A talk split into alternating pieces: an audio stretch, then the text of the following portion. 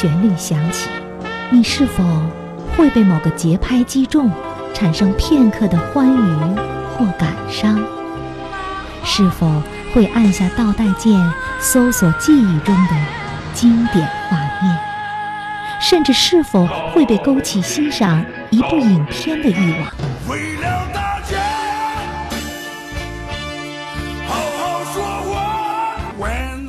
在音乐的浸润中咀嚼电影，慢慢品，才唇齿留香，回味无穷。音乐，音乐，邂逅电影，邂逅电影，邂逅电影。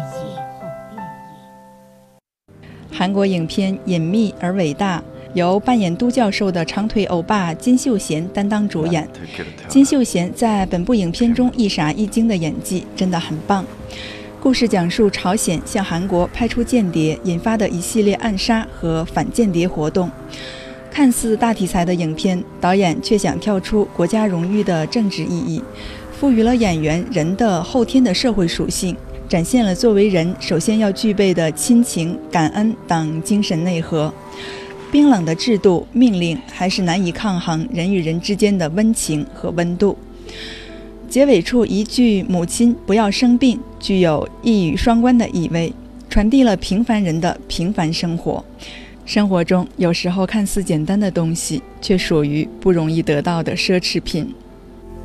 엄마아프지마요